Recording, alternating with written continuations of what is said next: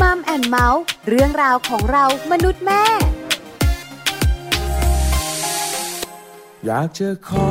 ปาฏิหาริย์ขีดชะตาชีวิตฉันไม่ขอให้พบและได้เจอ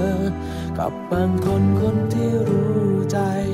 ขออธิษฐานต่อดวงดาวทำให้ฉันไม่ต้องอยู่เดียวดาย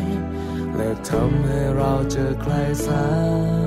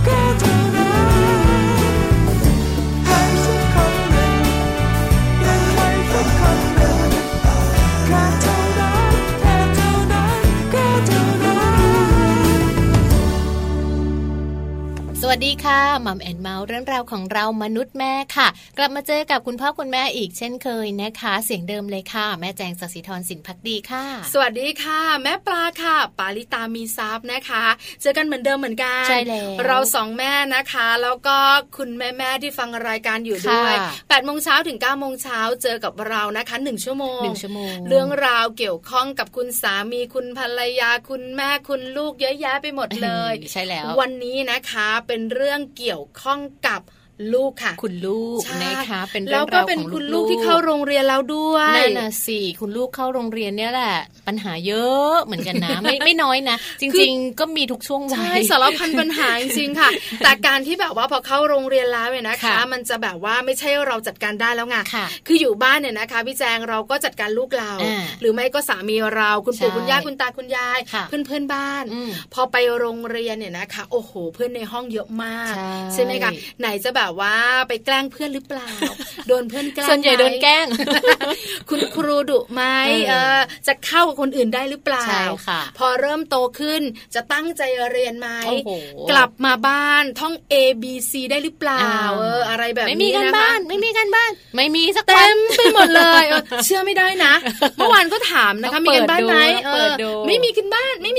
อะไรอย่างเงี้ยเยอะไปหมดเลยเต็มเลยไม่มีวันนี้วันเดียวมีตั้งหลายวันแล้วยังไม่ได้ใช่คือแบบว่าแบบเยอะมากอ่ะเพราะฉะนั้นเนี่ยนะคะเรื่องของเจ้าตัวน้อยเวลาเข้าโรงเรียนเนี่ยนะคะก็จะมีเรื่องเยอะแยะมากมายก่อนหน้านั้นเราก็คุยกันหนูอยากมีแฟนไว้อนุบาล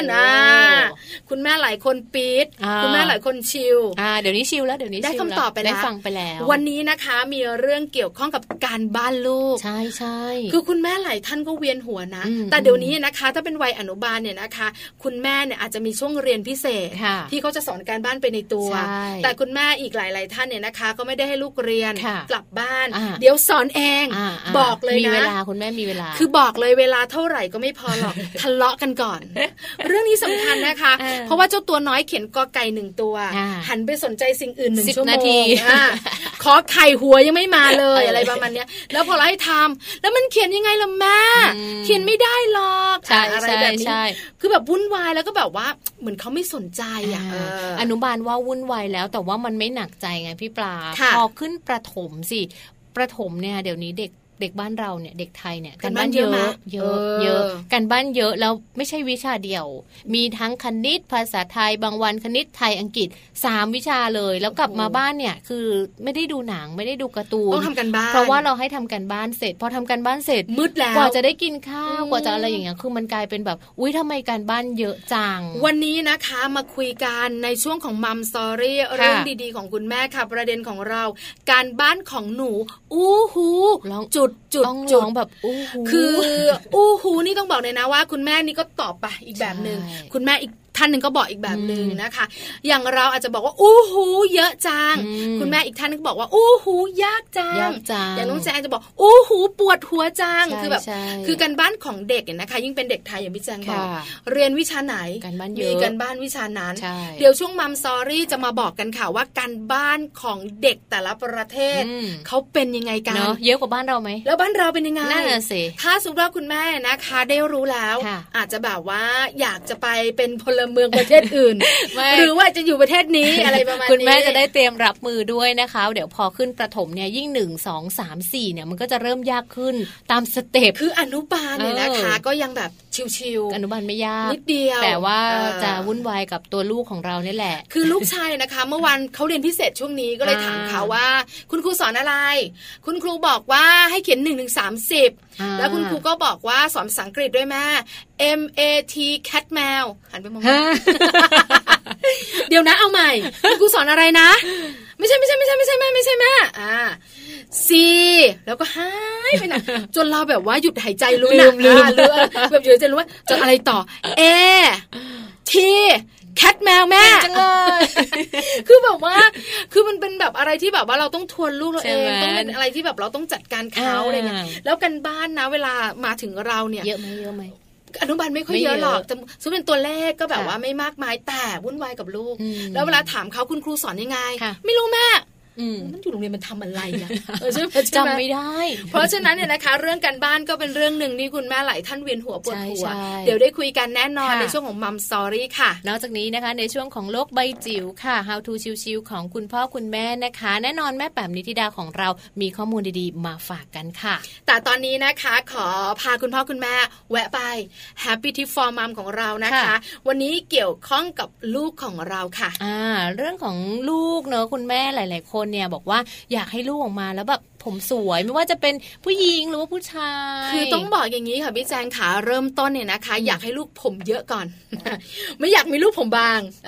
อย่างที่เราบอกกันกินเผ็ดไม่ได้กินเผ็ดนะอะไรอย่างเงี้ย ไม่อยากให้ลูกผมบาง พอลูกแบบว่าผมไม่บางละก็ต้องอยากให้ลูกผมสวยนะคะวันนี้ก็เลยมีข้อมูลแล้วก็มีเคล็ดลับค่ะที่จะช่วยให้ลูกของคุณแม่เนี่ยผมสวยได้ด้วยนะคะเดี๋ยวมาฟังกันว่าต้องทำยังไงกันบ้างค่ะกับ Happy Tip for Mom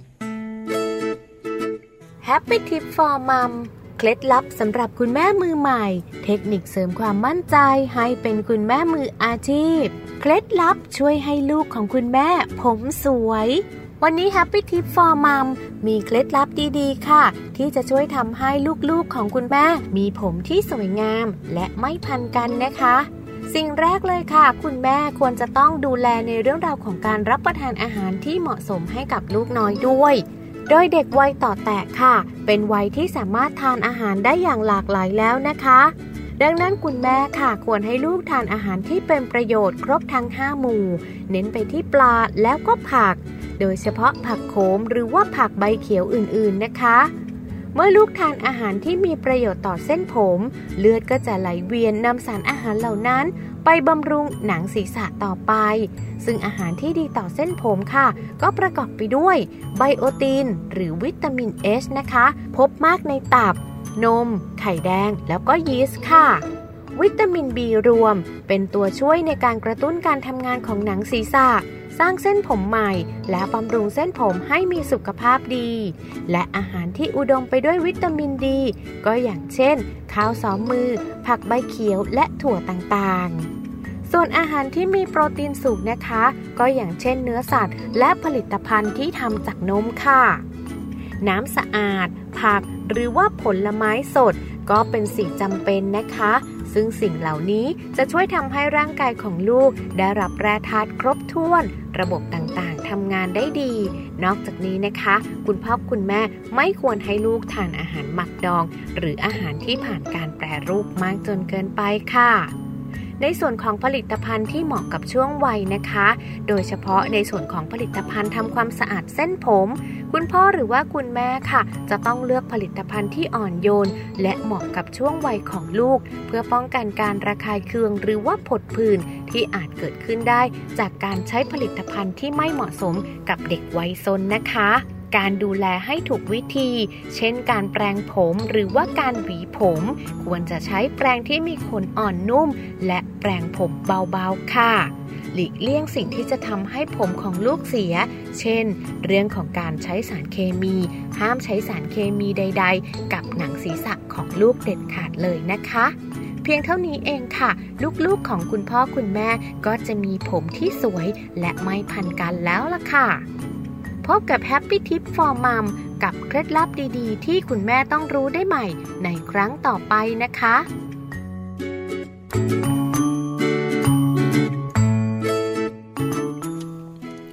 กลับมาในช่วงนี้นะคะเรามาพูดคุยกันสักนิดนึงดีกว่าเนอะเกี่ยวกับเรื่องราวของการบ้านพอมีการบ้านแล้วเนี่ยเรื่องของกระเป๋านักเรียนเองก็เลยมีประเด็นมาทำให้เราคิดถึงว่าจริงๆตามข้อมูลข่าวๆที่เราเห็นเหรอพี่ปลาเด็กไทยกระเป๋านักเรียนใหญ่มากหนักมากแล้วก็สะพายสะพายทีนี่คือแบบปวดหลังเอาของลูกแจงวันนั้นกี่กิโลคะ8กิโลโอ้ทำไมมันเยอะอย่างนั้นน่ะใช่8กิโลคือวันที่เขาเดี๋ยวนะมันคือหนังสือการบ้านหนังสือเรียนพี่ปลาคือบอกว่ามันจะเป็นวันที่คือเขาต้องบอกว่าต้องเอาไปทั้งหมดแม่ครูจะทวนสอบทั้งหมดของเขาเนี่ยคือในปกติเนี่ยเขาจะมีวันที่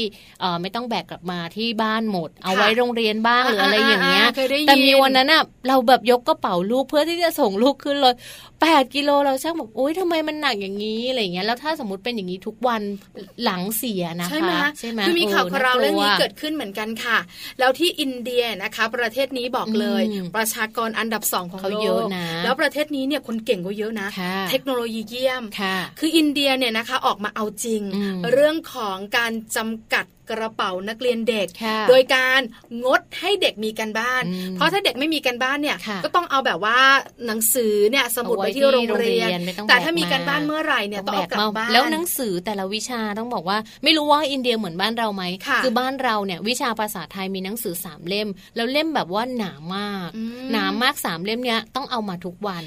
เพื่อที่จะเอามาดูนะถ้าวันไหนมีวิชาภาษาไทยถูกต้องแล้วต้องแบกไปแบกกลับทุกวันอย่างนี้เด็กประถมแย่เหมือนกันนะคะคือเด็กประถมปัจจุบันนี้นะคะบอกเลยนะส่วนใหญ่เป็นเป้เขาจะได้แบบคล่องตัวเป้นี่แหละทำให้หลังเสียเป้นี่แหละที่ทำให้แบบว่ากระดูกสันหลังโคตรอะไรแบบนี้นะคะอินเดียเนี่ยเขาได้อนุมัติเนี่ยนะคะคู่มือในเรื่องของการที่จะปฏิบัติที่แบบว่าเขาเรียกว่าเกี่ยวกับเรื่องของน้ำหนักกระเป๋านักเรียนเด็กๆรวมไปถึงการยกเลิกการบ้านเด็กด้วยน่าสนใจนะคือแบบว่าไม่ใช่แค่เป็นนโยบายนะเขาจะให้ลงมือปฏิบัติใช่นะคะเพราะว่ารัฐบาลกลางของอินเดียเนี่ยเขาบอกเลยนะคะว่าอยากจะให้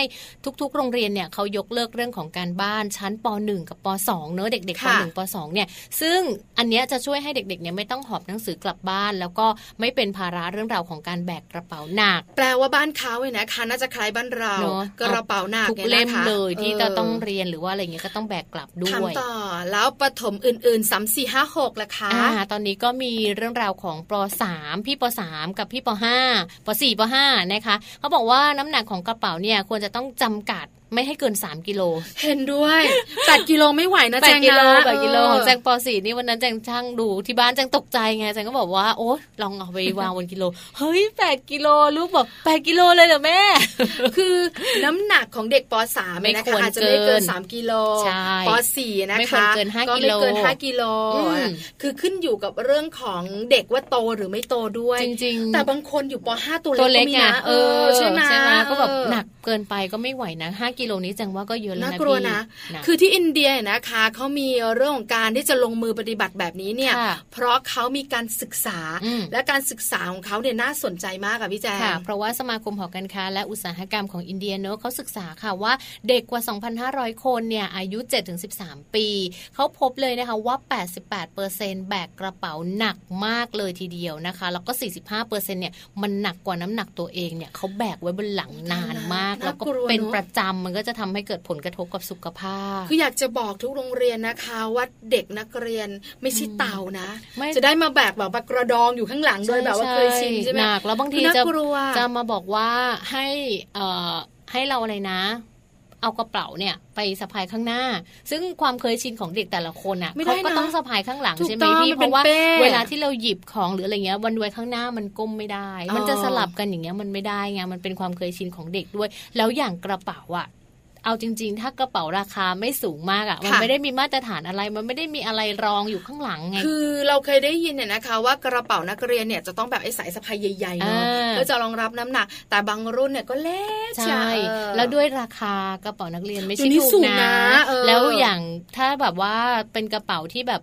หนักหน่อยหรืออะไรเงี้ยมันก็จะโน้มไปข้างหลังอะไรอย่างเงี้ยพี่แล้วแบบเด็กไหนจะต้องยืนไหนจะต้องเดินขึ้นบันไดแบกกระเป๋าเป้ขึ้นไปนะคะบางโรงเรียนเนี่ยนะคะมีการเปลี่ยนห้องด้วยถูกไหมคะจากเรียนห้องนี้เดี๋ยวไปห้องนั้น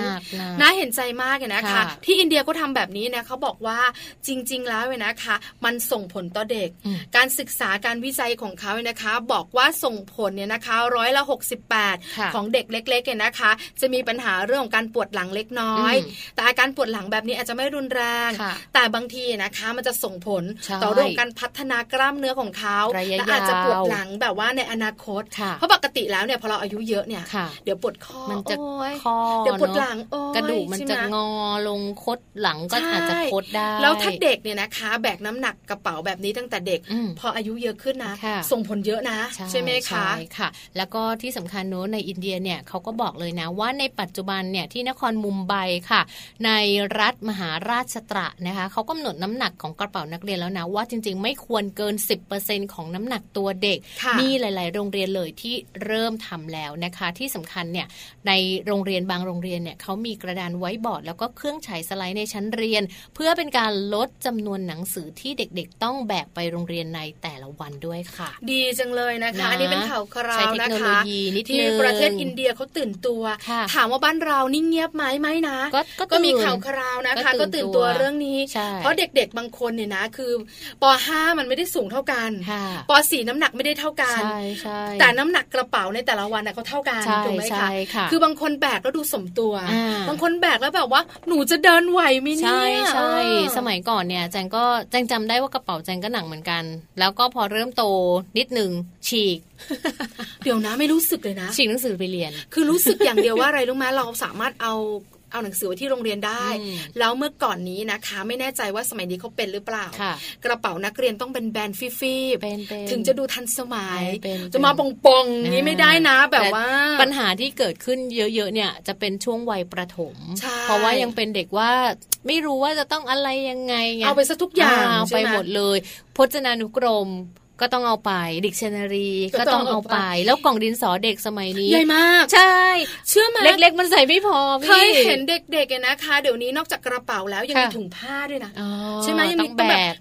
คือแบบคิดในใจว่ากระเป๋าใบเดียวไม่พอไงมันหนักเกินคุณแม่ก็ต้องแบบว่าแบกถุงผ้าไปแล้วเด็กบางคนเนี่ยติดน้ำหิวน้ำมีกระติกน้ำด้วยหนักเข้าไปใหญ่เลยเอาล่ะนี่คือเรื่องราวของข่าวคราวนะคะว่าประเทศอินเดียประเทศที่มีประชากรเยอะๆเหมือนกันในอันดับ2ของโลกเนี่ยเขาก็แบบตื่นตัวเรื่องนี้นะคะเดี๋ยวช่วงหน้ากลับมา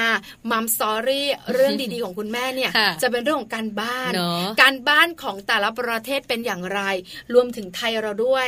คุณพ่อคุณแม่จะได้เปรียบเทียบได้ว่าการบ้านของประเทศอื่นๆเนี่ยเขาก็มีนะไทยไม่เยอะเกินไปหรือว่าไทยเยอะมากอะไรเนี่ยกับประเด็นที่ชื่อว่าการบ้านของหนูอู้หูจุดเติมเองค่ะจะอู้หูอะไรเดี๋ยวกลับมาค่ะ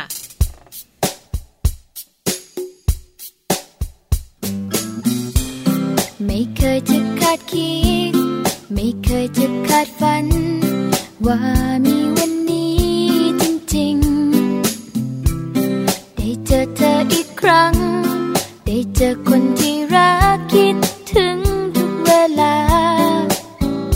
ยังเห็นหน้าเธอไม่ชัดเท่าไหร่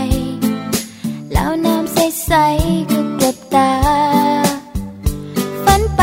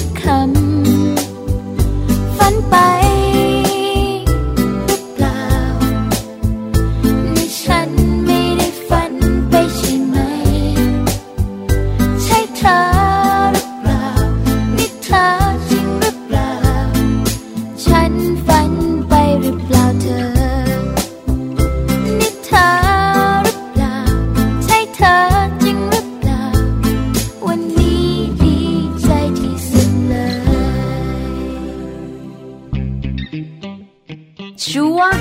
มัมสตอรี่ กลับมาในช่วงของมัมสตอรี่นะคะวันนี้ค่ะพาคุณพ่อคุณแม่ไปดูเรื่องราวของการบ้านกันเนอะเป็นปัญหาหนักอกหนักใจของคุณพ่อคุณแม่หลายๆบ้านเลยค่ะโดยเฉพาะกับลูกๆวัยประถมนะจริงๆอนุบาลก็มีปัญหาแหละแต่ว่าจะมีปัญหาน้อยกว่าวัยประถมเพราะว่าไม่เยอะนะไม่ค่อยเยอะการบ้านเขามีประโยชน์นะเพราะการบ้านเนี่ยนะคะทำให้เราได้ทบทวนสิ่งที่เราเรียนมาว่าเราเข้าใจมากน้อยขนาดไหนนะคะแล้วเวลาทำการบ้านเนี่ยก็จะได้รู้ว่าคุณครูสอนแบบนี้เราเข้าใจหรือไม่เข้าใจนะคะที่สำคัญถ้าเป็นภาษาสวยๆเขาเรียกกันว่าเพิ่มทักษะทางการเรียนของเด็กถามลูกๆไหมไม่ชอบไหมไม่รู้ เด็กๆไม่ชอบการบ้าน เราสองคนตอนสมัยเรียนชอบไหมไม่ชอบการบ้านเนี่ยนะคะไม่ชอบแต่ไม่ชอบที่สุดคือรายงานไม่ชอบทำเลยพอแบบเริ่มเข้าแบบว่ามัธยมต่อเนื่องมหาวิทยาลัยนะคะต้องมีเนาะจะไม่ชอบเลยแล้วในหลายๆประเทศเนี่ยนะคะเขามีการบ้านกันไหมมีไม่ใช่ไม่มีเพราะการบ้านคือการเพิ่มพูนทักษะของการเรียนใช่ค่ะวันนี้มีตัวอย่างหลายๆประเทศเลยนะคะที่เขาบอกว่ามีการบ้านเหมือนกันเหมือนกับเด็กไทยในบ้านเราเนี่ยแหละมาเริ่มกันที่ประเทศฟินแลนด์เนาะเป็นประเทศที่แบบโอ้โหเขาขึ้นชื่อเรื่องของแสงเหนือเนาะสวยงามจริงไหมใช่ประมาณนั้นฟินแลนด์เนี่ยนะคะน่าจะเข้าใจฟินมากเลยคือประเทศที่แบบว่าผลิตมือถือฟิน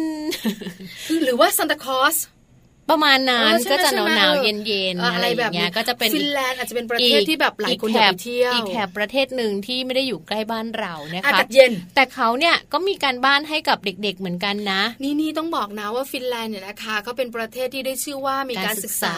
ที่ดีที่สุดนะคะในโลกของเราถูกต้องเขาเรียนกันแค่วันละ5 ชั่วโมงเองไปอยู่ที่นี่กันค่ะพี่แจงขาค่ะนะคะที่นี่เนี่ยนอกจากว่าเรียนน้อยแล้วนะคะที่สำคัญค่ะเขาไม่มีการบ้านด้วยพี่ปลาดีจังเลยทำไมล่ะคะนะจริงๆเขาบอกว่าที่นี่เนี่ยเขาบอกว่าเรียนน้อยนะเรียนแค่วันละ5 ชั่วโมงนะคะไม่มีการบ้านและถึงแม้ว่าจะมีการบ้านเด็กๆก็จะใช้เวลาทำการบ้านเนี่ยไม่เกินวันละ10 นาที เพราะว่าจริงๆในส่วนของฟินแลนด์เนี่ยเขาก็ให้ความสำคัญเกี่ยวกับเรื่องของการเรียนนะแต่ว่าเขาให้ความสำคัญของกิจกรรมหลังจากเลิกเรียนมากกว่าค่ะคือต้องยอมรับนะคะว่าการบ้านของเด็กใช้เวลาทำ10 นาทีเนี่ยถือว่าน้อยมากน้อยเนอะคือบ้านเราเนี่ยนะคะการบ้านของเด็กเนี่ยนะคะอย่างต่ำๆครึ่งชั่วโมงถึง1 ชั่วโมงใช่ไหมคะคือขึ้นอยู่กับความเข้าใจของลูกเราด้วยใช่ไหมคะเพราะฉะนั้น10 นาทีเนี่ยถือว่าน้อยมากนอกเหนือจากนั้นเนี่ยนะคะฟินแลนด์เนี่ยนะคะเขาบอกว่า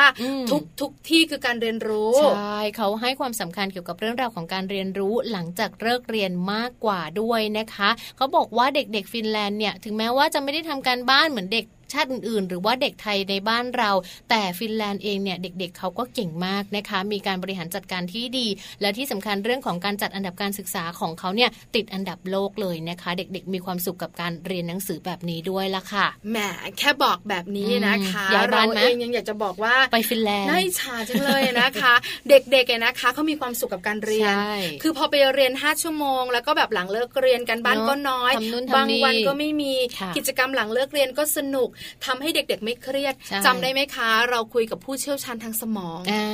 คุณหมอบอกว่าถ้าสมมติว่าเราเนี่ยนะคะไม่เครียดลูกๆไม่เครียดการเรียนรู้จะดีแต่เมื่อไหร่ก็ตามแต่ที่เขาเครียดเขากังวลทุกอย่างเขาจะเรียนรู้ได้ไม่เต็มที่จำอะไรก็จะไม่เต็มที่ก็เลยไม่แปลกใจค่ะว่าทำไมฟินแลนด์เนี่ยนะคะการศึกษาของเขาเด็กของเขาติดอันดับโลกเอาละมาดูประเทศอีกหนึ่งประเทศใกล้บ้านเราคนไทยไปเที่ยวเยอะนะเดี๋ยวนี้ใช่เขาก็มาบ้านเราเยอะเหมือนกันนะคะอันนี้ก็น่าสนใจเหมือนกันเป็นข้อมูลใหม่เลยนะเป็นความรู้ใหม่ที่แจงเพิ่งรู้เหมือนกันนะคะเกี่ยวกับเรื่องของเวียดนามค่ะเพราะว่าการให้การบ้านของเวียดนามเนี่ยเขาจะเริ่มต้นด้วยการถามคำถามแบบเดียวเหมือนกันทุกๆวัน5 ข้อด้วยกันเหมือนเดิมแบบเดียวกันทุกๆวันวันละ5 ข้อเขาถามอะไรคะพี่แจงวันนี้เธอช่วยพ่อแม่ทำงานอะไรบ้างไม่ค่ะวันนี้เธอทำความดีกับคนอื่นบ้างหรือยังนิดนึงค่ะทำอย่างไรบ้างอ๋อไม่พูดคุยตอนเรียนหนังสือค่ะที่บ้านเธอมีข่าวท้องถิ่นอะไรน่าสนตีงูเห่าค่ะมีข่าวการเปลี่ยนแปลงอะไรในประเทศเธอบ้างไหนเล่าสิก็ไม่น่าจะเหมือนกันแต่รู้ว่ารัฐบาลช่วยน้ำท่วมค่ะในโลกของเรามีอะไรเปลี่ยนแปลงไปบ้างตอนนี้โลกร้อนขึ้นแน่นอนค่ะนั่นแหละค่ะทำแบบนี้เหรอคะใช่ค่ะนี่คือการบ้านการบ้านเนี่ยนะเป็นสิ่งที่เด็กๆต้องตอบคำถามในสิ่งที่มีคำถามแบบเนี้ยแล้วจะมีแบบเนี้ยทุกวันเขาจะเน้นว่าอยากจะให้เด็กๆเนี่ยช่วยพ่อแม่ทำงานบ้านอยากให้เด็กๆเนี่ยทำความดีเด็กๆต้องติดตามข่าวสารบ้านเมืองติดตามข่าวสารท้องถิ่นนะเรื่องภายในประเทศไปจนถึงข่าวต่างประเทศค่ะซึ่งการบ้านตรงนี้เนี่ย ชาวเวียดนามเขาเข้าใจกันดีแล้วก็เป็นสิ่งที่เขากระตุ้นให้เด็กๆเนี่ยมีความทันสมัยอยู่ตลอดเวลาเน้นในเรื่องราวของการทำความดีทุกๆวันนั่นเองดีเนาะดีจังเลยนะคะไม่ต้องเขียนอ่ะเพราะส่วนใหญ่นะคะเด็กๆไม่ค่อยสนใจข่าวสารบ้านเมืองนะเด็กๆก็จะสนใจสิ่งที่ตัวเองชอบเล่นอะไรต่างๆไปนะคะดูละครดูการ์ตูนไปเพราะฉะนั้นเนี่ยนะคะการถามมาเรื่องท้องถิ่นก่อนเริ่มต้นตามมาด้วยเรื่องภายในประเทศเรื่องต่างประเทศเนี่ยเป็นเรื่องของการทำให้เด็กๆใฝ่รู้สนใจสิ่งรอบตัวทันสมัยจริงๆเรื่องของความดีที่ทำกับคุณพ่อคุณแม่นี่ก็ปลูกฝังให้เด็กๆเนอะรู้จักการช่วยเหลือตั้งแต่เด็กๆน่ารักนะน่ารักนะทำอะไรช่วยคุณพ่อคุณแม่บ้างเพราะว่าเด็กบางคนประเทศไทยก็มีทำอะไรก็ไม่เป็นคุณพ่อคุณแม่ให้เรียนอย่างเดียวอย่ามาช่วยนะเดี๋ยวการเรียนไม่ดีทำความดีเด็กๆหลายๆคนก็จะแบบทำซ้ำๆช่วยคุณครูถือของพวกนี้ก็ช่วยคุณครูถือของจริงๆแล้วมันทำความดีได้หลายๆอย่างใช่ไหมคะนะคะก็เป็นอีกหนึ่งประเทศเลยล่ะที่มีข้อมูลดีๆมาให้เรารู้กันนะคะมาดูที่ประเทศญี่ปุ่นกันบ้างประเทศในฝันของพวกเราเป็นประเทศยอดฮิตของคนไทยเลยที่ไปเที่ยวญี่ปุ่นกันนะคะที่นี่คือมีกันบ้านไหมเราอยากรู้ไหมว่าจริงๆญี่ปุ่นมีกันบ้านไหมมีอันนี้ฉันเดาเอานะ คือจริงๆแล้วมีความใฝ่ฝันอยากไปเที่ยวญี่ปุ่น แล้วข้อมูลเนี่ยนะคะเกี่ยวข้องกันเลี้ยงดูลูกของชาวญี่ปุ่นมีเยอะแยะมากมายนะเขาแบบว่าเป็นแบบอย่างที่ดีได้หลายๆเรื่องค่านิยมของเขา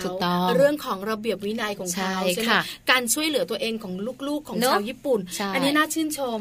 แล้วเขามีกันบ้านมามีกันบ้านเหมือนกันนะคะก็มีเหมือนกันนะคะที่ญี่ปุ่นค่ะแต่ว่าจะเยอะในช่วงฤดูร้อนหรือว่าในช่วงปิดเทอมนั่นเองนะคะการบ้านที่เขาบอกว่าเยอะมากๆเนี่ยค่ะพี่ปลาเขาคือการทำแบบเป็นงานประจำวันซึ่งส่วนใหญ่ก็จะเป็นภาษาญี่ปุ่นคณิตศาสตร์แล้วก็การอ่านหนังสือเตรียมบทเรียนในวันรุ่งขึ้นน่าจะแบบไม่ได้แบบเป็นการบ้านคิดวิเคราะห์อะไรที่ต้องแบบใช้หลักอะไรเยอะมากคือแต่การบ้านเด็กไทยเนี่ยยากมากใช่ไหมคะ คือแบบว่าเห็นแล้วแบบว่าเด็กๆจะรู้ไหมเนี่ยอะไรประมาณนี้แล้วเดี๋ยวนี้เรื่องแบบเรื่องอะไรนะมีเรื่องของโคดดิ้งเข้ามาด้วยอ่ะคือต้องบอกว่ามันห่างไกลกับสิ่งที่เขาได้เจอในชีวิตประจำวันด้วยรุ่นพ่อรุ่นแม่เนี่ยไม่ได้เรียนแบบนี้ไอ้โคดค้นคืออะไรอ่ะโคดดิ้งก็เหมือนกับแบบให้ถอดรหัสอ่ะมันก็จะเป็นแบบว่าอะไรที่การฝึกสมองพี่พอเริ่มลูกอยู่ช่วงป .4 เนี่ยหนูจะแบบมึนไปพักนึงคือต้องช่วยกับลูกเหรอคะถูกต้องเพราะว่าหนูจะสอนการบ้านลูกเองแต่พอมาช่วงหลังๆเนี่ยค่ะก็จะต้องแบบว่าให้ลูกเรียนพิเศษการบ้านเพื่อที่จะให้เขาทำการบ้านตรงกับที่ครูสอนเพราะบางทีเรารู้คำตอบแต่เราสอนผิดวิธีการมาไม่ถูกใช่ไหมคะลูกจะบอกเลยแม่สอนไม่เหมือนกับครูอะไรอย่างเงี้ยเขาก็จะค่อนข้างสับสนใช่นิดนึงแล้วเราเองเราก็จะสับสนเรารู้ว่าคำตอบแบบนี้แต่วิธีการเราไม่รู้เราก็เลยต้องเลือกให้เขาเรียนพิเศษใช่ปัญหาเกิดขึ้นทันทีญี่ปุ่นเนี่ยนะคะเขาจะมีการบ้านเยอะก็จริงแต่การบ้านของเขาเกี่ยวข้องกับเรื่องของชีวิตประจำวันของเขาเรื่องของการที่จะเตรียมบทเรียนในเรียนพรุ่งนี้แต่ของไทยของเราอาจจะต่างกันเหมือนกันอ่านทบทวนมากกว่าเนอะใช่ค่ะมาถึงอเมริกาค่ะประเทศมหาอำนาจประเทศนี้นะคะบอกเลยค่ะพอได้ยินชื่อประเทศนี้นึกถึงความทันสมัย นึกถึงเรื่องของเทคโนโลยีการเจริญเนี่ยนะคะการบ้านของเด็กอเมริกาค่อนข้างเยอะแต่ไม่ใช่ความเยอะแต่จำนวนนะเพราะว่าเน้นให้เด็กๆเนี่ยคิดและเขียนออกมาค่ะ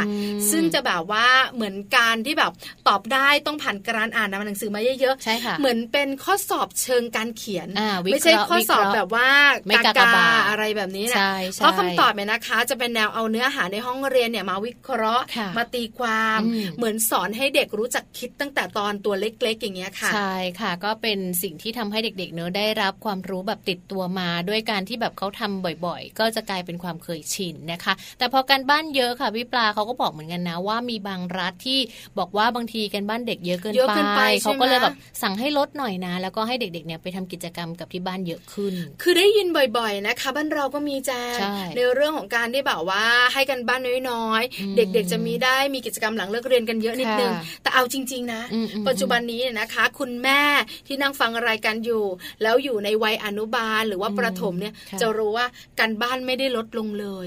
ยังเยอะสม่ำเสมอ อใช่ไหมคะใช่แล้วถ้ากลับมาดูที่ประเทศไทยของเรานะคะข้อมูลบอกเลยว่าจริงๆแล้วการบ้านของบ้านเราเนี่ยประเทศไทยของเราเนี่ยแหละเยอะมากเยอะมากนะคะแล้วบางโรงเรียนเนี่ยมีการบ้านวันละ8วิชาโอ้แม่เจ้า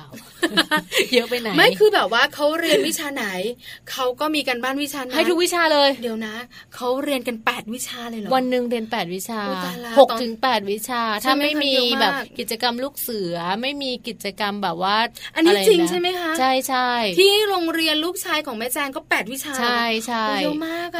ก็จะมีแต่ว่าไม่แน่นทุกวันไงบางวันเขาก็จะมีพละอันนี้สบายแล้วบางวันก็จะมีลูกเสือบางวันก็จะมีชมรมอะไรอย่างเงี้ยก็ไม่ค่อยหนักแล้วแต่ถ้าวันไหนมีเยอะก็การบ้านเยอะแต่ลูกแจงไม่เกิน3วิชานะโรงเรียนลูกแจงอ่ะแต่นี่ข้อมูลบอกเลยพี่ปลาบางวันบางโรงเรียนเนี่ยมีการบ้าน8วิชาคือเรียนกันทุกวิชามีทุกวิชาเลยเยอะมากอันนี้กดไลน์มากแล้วเด็กๆจะเครียดนะพี่แจงนะมากมายค่ะก็เลยส่งผลเลยนะคะทำให้เด็กๆเนี่ยเครียด1เครียดทำไม่ทันและ2อยากจะทำให้ทันตอนเช้ารีบไปเร็วๆเลยแม่ไปลอกกันบ้านแล้วลอกกันบ้านก็ไม่รู้เรื่องถูกไหมคะทำให้เสร็จๆไปคือลอกมาไม่รู้เรื่องอันนี้ประสบการณ์ตรงลอกเหมือนกันไม่เราสองคนจะบอกว่าเป็นเด็กดีตอนสมัยเด็กๆก็เป็นไปไม่ได้เพราะลักษณะบุคลิกของเราสองคนไม่ใช่คนดีเพราะฉะนั้นเนี่ยนะคะถามว่าเราลอกกันบ้านเพื่อนไหมลอกกันบ้านแล้วการลอกกันบ้านคือการทำให้มันเสร็จเพื่อจะต้องส่งคุณครูก่อนที่มีเสียงออดดังไม่เข้าใจไม่รู้เรื่องแล้วพอไม่รู้เรื่องเนี่ยนะคะสมมติบทเรียนนี้ไม่รู้เรื่องมันจะต่อเนื่องเพราะว่าการเรียนมันต่อเนื่องกันอยู่แล้วเชื่อไหมวิชาวิทยาศาสตร์เนี่ยนะคะเป็นวิชาหนึ่งเลยที่ฉันเองนะคะไม่เคยเรียนแล้วรู้เรื่องเลยตั้งแต่ชั้นมัธยม1 2 3ไปต่อเรียนอาชีวะไปต่ออาชีวะก็จะไม่ค่อยเข้าใจวิธีการทดลองไม่ค่อยรู้เรื่องเพราะรู้สึกว่ามันไม่สนุกอ่ะแล้วมันก็จะเป็นแบบนี้เราไม่เข้าใจด้วยแล้วถึงเวลาส่งกันบ้านทำรายงานก็ลอกเพื่อนขั้นตอนที่1ก็เขียนไปมันทำอะไรอันนี้เป็นตัวอย่างไม่ดีนะคะเซ็นเซอร์ไม่เอาเราจะไม่ทำตามเราจะไม่ให้ลูกเราทำเพราะฉะนั้นเนี่ยนะคะการบ้านของเด็กไทยนะคะก็เลยส่งผลให้เด็กๆของเราเนี่ยเครียดเรียนหนักลอกการเนี่ยนะคะการบ้านเยอะจนเด็กๆสับสนทำการบ้านกันไม่ทันอันนี้เป็นปัญหาที่เกิดขึ้นถามว่าเราได้ยินข่าวคราวนี้ไหมได้ยินปัญหานี้เกิดขึ้นไหมเกิดขึ้นแต่วันนี้เนี่ยเราเปรียบเทียบกันบ้านว่าประเทศอื่นๆเนี่ยเขามีไหมเขามีแต่ว่าแตกต่างกันน่าจะน้อยกว่าบ้านเราเนอะยังไม่มีที่ไหนบอกมาว่าการบ้านเขาเยอะเท่ากับประเทศไทย8วิชาต่อวันเนี่ยคือบางที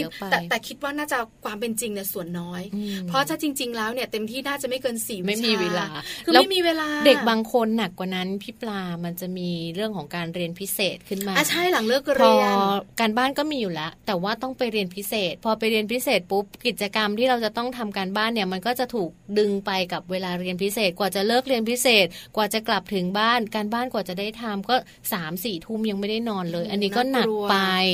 เนาะก็ถือว่าเป็นปัญหาสำหรับคุณพ่อคุณแม่หลายๆบ้านนะคะในเรื่องราวของการบ้านเนี่ยเชื่อว่าประเทศไทยของเราเนี่ยเขาก็พยายามลดเนาะแต่ละโรงเรียนใช่แล้วค่ะแต่การบ้านก็อยู่คู่กับนักเรียนเนาะเพราะฉะนั้นเราเองก็ต้องมีบ้างเพราะจริงๆแล้วการบ้านคืออะไรคือการทบทว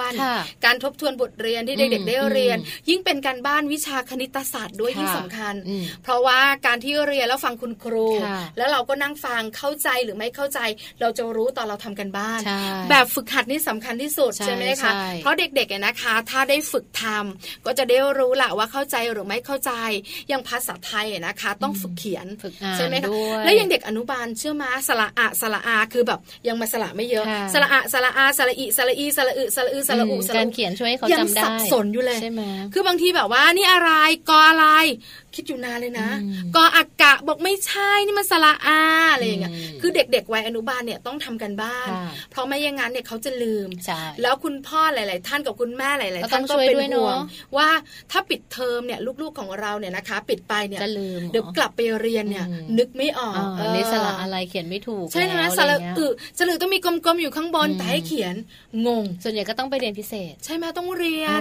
คือเรียนพิเศษเนี่ยนะคะช่วงปิดเทอมเนี่ยอย่างน้อยๆก็ช่วยให้เป็นการทบทวนเนาะใช่ทบทวนแล้วแบบว่ารีแลกซ์ด้วยเขาได้เจอเพื่อนเรียนน้อยแล้วไม่ได้เรียนน้อยไม่ได้เรียนเยอะส่วนใหญ่ไปเล่นกับเพื่อนแต่คุณพ่อคุณแม่เสียสตังค์ก็นิดนึงอ่ะก็แลกกันก็คุณแม่ได้ทำงานคุณพ่อได้ทำงานใช่นะคะนี่ก็คือเรื่องของการบ้านของเด็กไทยแล้วก็เด็กในต่างประเทศด้วยนะคะที่ถามว่ายังคงมีอยู่ในสังคมไทยมีแน่นอนแต่ขอให้น้อยลง และให้เขามีเวลาหลังเลิกเรียนมากยิ่งขึ้น เพราะเด็กๆเนี่ยนะคะเดี๋ยวนี้เชื่อมั้ยไม่ต้องพูดถึงการบ้านนะโรงเรียนกวดวิชา ที่มีชื่อเสียงเย็นๆเนี่ยนะคะถ้าขับรถไปแถวนั้นนะ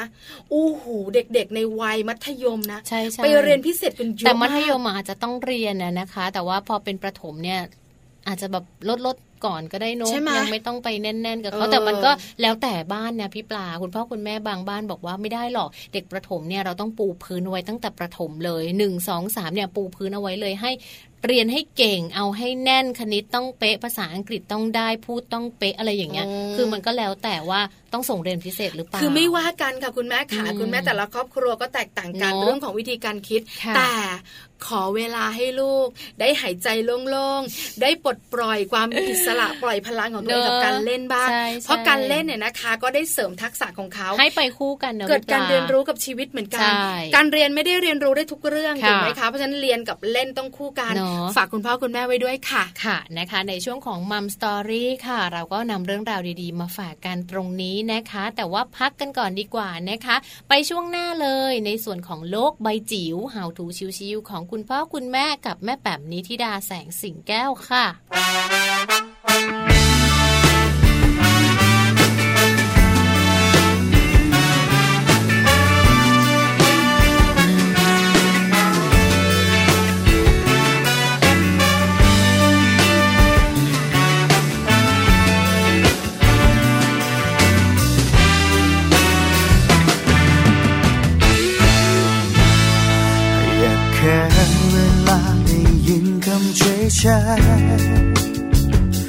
อย่าใช้ทำเป็นไม่เคยสนใจอาจฟังเป็นคำไม่ชินหูใครบางคนไม่เคยใช้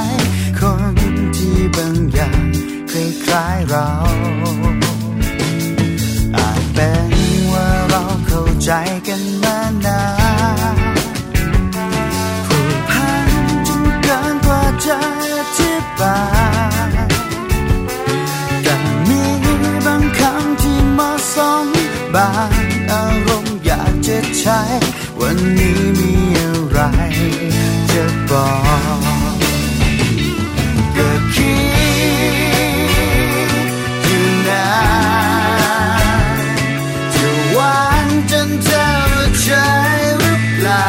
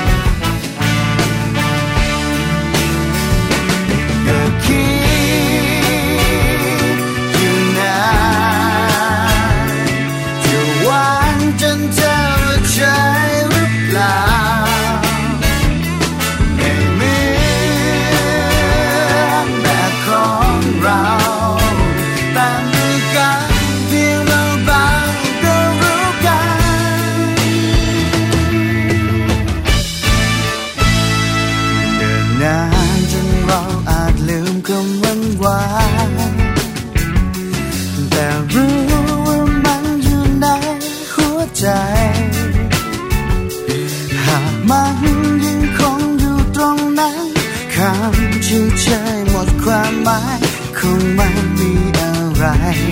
ต้องบอก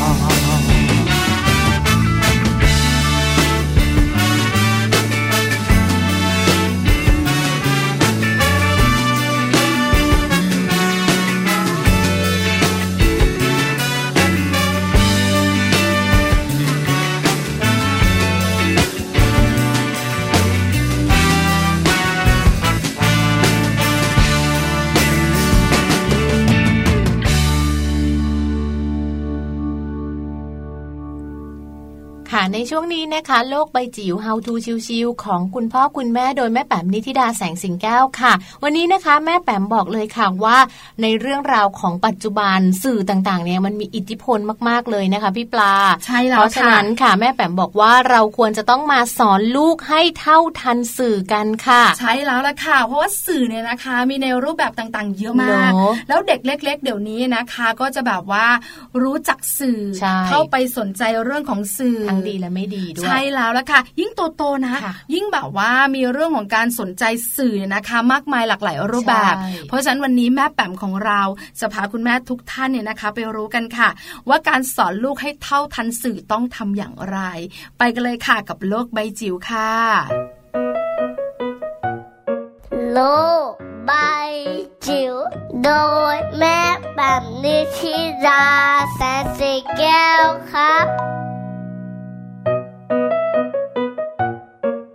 สวัสดีค่ะต้อนรับคุณผู้ฟังค่ะเข้าสู่ช่วงโลกใบจิ๋วนะคะ How to ชิวๆของคุณพ่อกับคุณแม่ค่ะวันนี้ชวนกันคุยในประเด็นฮอตฮิตติดดาวสำหรับคุณพ่อคุณแม่ในยุคดิจิทัลนะคะก็คือเรื่องของการเท่าทันสื่อค่ะคำถามในช่วงนี้เยอะมากๆเลยว่าเราจะเลี้ยงลูกยังไงดีนะคะให้เขาปลอดภัยให้เขาเท่าทันกับสื่อโดยเฉพาะอย่างยิ่งสื่อดิจิทัลที่เรียกว่าเข้าไปอยู่ในชีวิตของลูกของเราตั้งแต่ตั้งแต่อยู่ในท้องด้วยซ้ำนะคะมันก็เป็นเรื่องปกติเนาะในแง่ของเทคโนโลยีในแง่ของสังคมที่มันเปลี่ยนแปลงไปนะคะที่ทุกวันนี้เนี่ยชีวิตของเราก็ง่ายแล้วก็สะดวกสบายมากขึ้นนะคะจากเทคโนโลยีต่างๆรวมถึงสมาร์ทโฟนที่เข้ามาอยู่ในชีวิตของเราเป็นอวัยวะอีกอันหนึ่งเลยนะคะที่เราขาดไม่ได้ก็ว่าได้นะคะซึ่งแน่นอนว่ามันก็มีงานวิจัยงานสำรวจเยอะแยะมากมายนะคะอันนึงเนี่ยเป็นของอาจารย์มหาวิทยาลัยในต่างประเทศเนี่ยทางด้านจิตวิทยาพัฒนาการเนี่ยได้พูดว่าปัจจุบันนี้เนี่ยในแง่ของการเลี้ยงเด็กเนี่ยต้องเปลี่ยนคอนเซ็ปต์เปลี่ยนแนวคิดไปค่อนข้างเยอะนะคะแทนที่จะเป็นเรื่องของการให้ความรู้เนี่ยตอนนี้เนี่ยมันเป็นยุคของการจัดการความรู้สมัยใหม่ค่ะเพราะว่าเด็กๆเขาจะสามารถที่จะหาความรู้ได้ด้วยตัวเองได้ผู้ใหญ่จะไม่ใช่เป็นคนที่ทำหน้าที่ในการป้อนความรู้แล้วนะคะแต่ว่าจะทำยังไงที่จะทำให้เขาเท่าทันสามารถที่จะวิเคราะห์นะคะแล้วก็สามารถที่จะเลือกรับสื่อต่างๆเลือกรับข้อมูลต่างๆได้อย่างปลอดภัยแล้วก็เรียกว่ามีประสิทธิภาพด้วยนะคะมันมีคำพูดนะคะบอกว่าให้ลองย้อนนึกกลับไปสำหรับคุณพ่อคุณแม่ลูกเล็กในปัจจุบันว่าตอนเด็กๆเนี่ยเราไม่มีเนาะไอ้พวกโทรศัพท์มือถือหรือว่าเกมต่างๆที่ทำให้เราเนี่ยติดหนึบอยู่กับหน้าจอนะคะเราจะรู้ข่าวสารได้เราก็ต้องอ่านหนังสือเราต้องเข้าห้องสมุดนะคะจะเล่นกับเพื่อนได้ก็ต้องเรียกว่าไปนัดเจอกันนะคะในซอยขี่จักรยานอะไรก็ว่ากันไปแต่ณวันนี้เนี่ยเรื่องของสื่อเนี่ยเป็นสิ่งที่ควบคุมได้ยากนะคะแล้วก็ในอีกทางนึงเนี่ยมันก็เป็นตัวที่สามารถยั่วยุเด็กๆได้มากเช่นเดียวกันนะคะดังนั้นสิ่งอันนึงที่เป็นเรื่องสำคัญมากๆนะคะว่าถ้าเกิดว่าเราจะสอนให้ลูกของเราเท่าทันสื่อโดยเฉพาะอย่างยิ่งอินเทอร์เน็ตอย่างระมัดระวังแล้วก็ปลอดภัยเนี่ยสิ่งสำคัญคือต้องปูพื้นฐานให้เด็กเกิดความเชื่อมั่นนะคะว่าพ่อแม่หรือตัวเรานี่แหละที่เป็นส่วนหนึ่งของชีวิตของเขาตั้งแต่แรกเริ่มนะคะแล้วก็การสร้างสายใยความผูกพันสำคัญมากถึงสำคัญมากที่สุดค่ะทำให้เขารู้สึกว่าเราเป็นที่พึ่งให้เขาได้นะคะเราอยู่ตรงนี้เมื่อเขาต้องการเสมอนะคะให้ความรักนะคะแล้วก็ให้การดูแลให้เวลานะคะตั้งแต่เด็กและให้เขาค่อยๆซึมซับความสัมพันธ์หรือรูปแบบความสัมพันธ์แบบนี้ซึ่งตรงนี้ล่ะค่ะเป็นภูมิคุ้มกันทางสังคมที่ดีมากๆเลยนะคะแล้วก็แน่นอนพอเขาโตขึ้นนะในแง่ของการใช้สื่อออนไลน์มันก็อาจจะต้องแฝงมาด้วยเรื่องของความรุนแรงเรื่องของการใช้คำพูดเสียหายใช้คำพูดที่อาจที่จะก่อให้เกิดความเกลียดชังต่างๆเพราะฉะนั้นเด็กจะมีภูมิคุ้มกันนะเมื่อเขารู้สึกเปราะบางเมื่อเขารู้สึกว่าเขาต้องการใครสักคนเรานี่แหละค่ะที่จะอยู่เป็น เป็นเพื่อนเขาอยู่เคียงข้างเขาตลอดเวลานะคะนั่นก็เป็นสิ่งสำคัญที่นักจิตวิทยาสมัยใหม่นะคะได้ให้ข้อมูลไว้แล้วก็วันนี้ข้อมูลที่เอามาคุยกันฟังให้ฟังเนี่ยเป็นข้อมูลจากคณะจิตวิทยาจุฬาลงกรณ์มหาวิทยาลัยนะคะแล้วก็เชื่อว่าคงจะค่อยๆทำความเข้าใจกันไปในเรื่องของการเท่าทันสื่อในยุคใหม่นะคะซึ่งแน่นอนหน้าตาหรือว่ารูปร่างนะคะแพลตฟอร์มต่างๆมันเปลี่ยนไปจากตอนที่เราใช้เนี่ยตอนที่เราเป็นเด็กหรือเป็นวัยรุ่นเพราะฉะนั้นคุณพ่อคุณแม่ยุคนี้มีความสำคัญมากค่ะที่ต้องเข้าใจนะคะเรื่องของพัฒนาการควบคู่ไปกับเรื่องของการใช้สื่ออย่างปลอดภัยแล้วก็มีความสุขค่ะโลกใบจิ๋วโดยแม่แบบนิชิราแสนสีแก้วครับได้ฟังกันไปแล้วนะคะกับแม่แป๋มของเราค่ะเรื่องราวของการสอนลูกให้เท่าทันสื่อนั้นจริงๆเป็นสิ่งที่คุณพ่อคุณแม่ค่ะควรจะต้องมีการสอนนะคะแล้วก็จะต้องบอกเขาด้วยเพราะว่าเด็กเล็กๆเนี่ยบางทีเขายังไม่รู้ไงว่าเขาจะต้องเลือกสื่อแบบไหนนะคะการที่คุณพ่อคุณแม่รู้แล้วก็เลือกให้ก็เป็นสิ่งที่สำคัญเหมือนกันและที่สำคัญเนี่ยการสอนให้เขารู้ว่าอะไรควรหรือว่าอะไรไม่ควรในเรื่องของการเสพสื่อนั้นก็เป็นสิ่งจำเป็นมากๆค่ะเห็นด้วยกับแม่แจงมากๆเลยนะคะวันนี้คุณแม่หลายๆท่านได้ทราบแล้วนะคะเรื่องของสื่อกับเด็กๆต้องดูแลกันแบบไหนตัวเองเนี่ยนะคะต้องแอบบอกนะคุณแม่เองก็เหมือนกันนะบางทีนะ เราเองก็ต้องเท่าทันสื่อด้วยเหมือนกันนะคะเพราะบางทีเราก็เป็นเหยื่อของสื่อใช่ไหมคะในรูปแบบนี้ก็ดูไปหมดเชื่อไปหมดแชร์ไปหมดเลยน่ากลัวบางคนเนี่ยนะคะยิ่งเป็นข่าวเกี่ยวข้องกับเด็กๆเป็นข่าวเกี่ยวข้องกับเรื่องของคุณแม่เกี่ยวข้องกับครอบครัวรีบเลยนะพอเห็นข่าวขึ้นมาในแบบ Facebook ในโซเชียลปุ๊บฉันแชร์บอกเพื่อนฉันยังไม่ได้ตรวจไม่ได้เธออย่าไปที่นี่นะยังไม่ได้ตรวจสอบยังไม่ได้เช็คเลยนะพอถึงเวลาก็เป็นโอละพ่อนะจริงๆเราอาจจะต้องเช็คข้อมูลก่อนนะคะเพราะว่าเรื่องราวของสื่อต่างๆเนี่ยมันมีเข้ามาหมดเลยนะคะแล้วก็มีอิทธิพลกับชีวิตประจำวันในปัจจุบันนี้ด้วยเหมือนกันค่ะวันนี้นะคะเวลาของรายการของเราค่ะมาจนถึงช่วงท้ายแล้วนะคะคงจะต้องทิ้งท้ายกันเอาไว้เท่านี้ก่อนค่ะแต่ว่ามัมแอนด์เมาส์นั้นยังมีข้อมูลดีๆมาฝากกันทุกๆวันนะคะจันทร์ถึงศุกร์ 8:00 น.จนถึง 9:00 น.เนาะวันนี้พี่ปลาแล้วก็แจงค่ะคงจะต้องลาบรรดาแม่ๆทั้งหลายไปแล้วล่ะค่ะใช่แล้วล่ะค่ะไปกันแล้วนะคะเจอกันใหม่นะคะสวัสดีค่ะสวัสดีค่ะ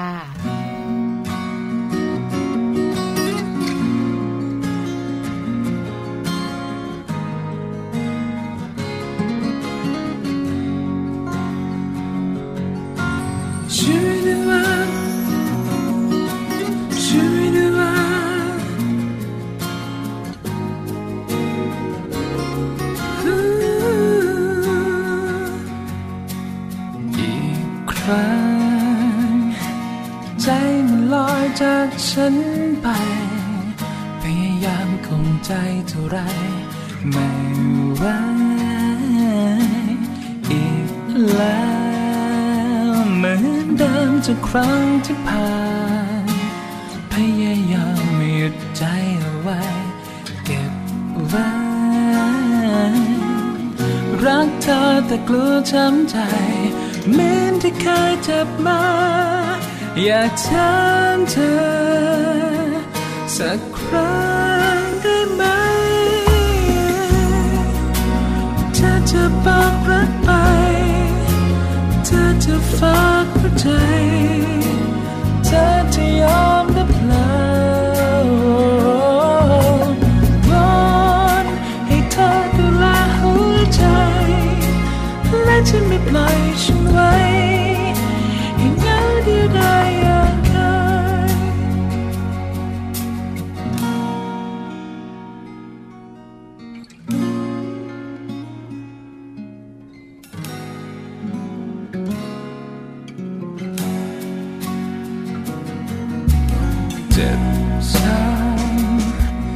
รักเดิมที่เคยหายไปวันและคืนปวดร้าวเท่าไรไม่ลืมอยากรู้ว่าเธอจริงจังหรือเปล่ารักของเราจะเป็นอย่างไรอยากรู้รักเธอแต่กลัวช้ำใจเหมือนที่เคยเจ็บมาอยากถามเธอสักครั้งได้ไหมเธอจะบอกรักไป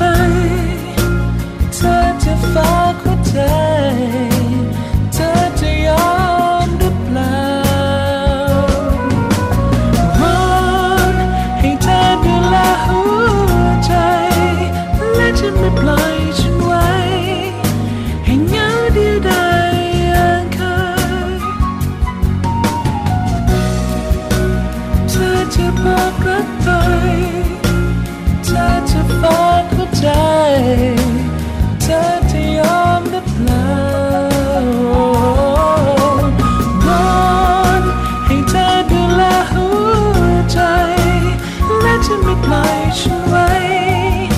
ให้เหงาที่ได้อย่างเคย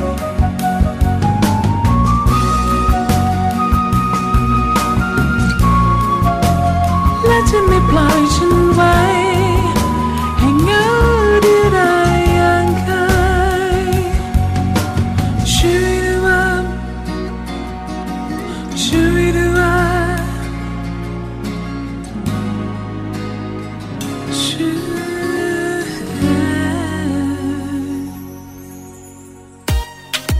มัมแอนด์เมาส์เรื่องราวของเรามนุษย์แม่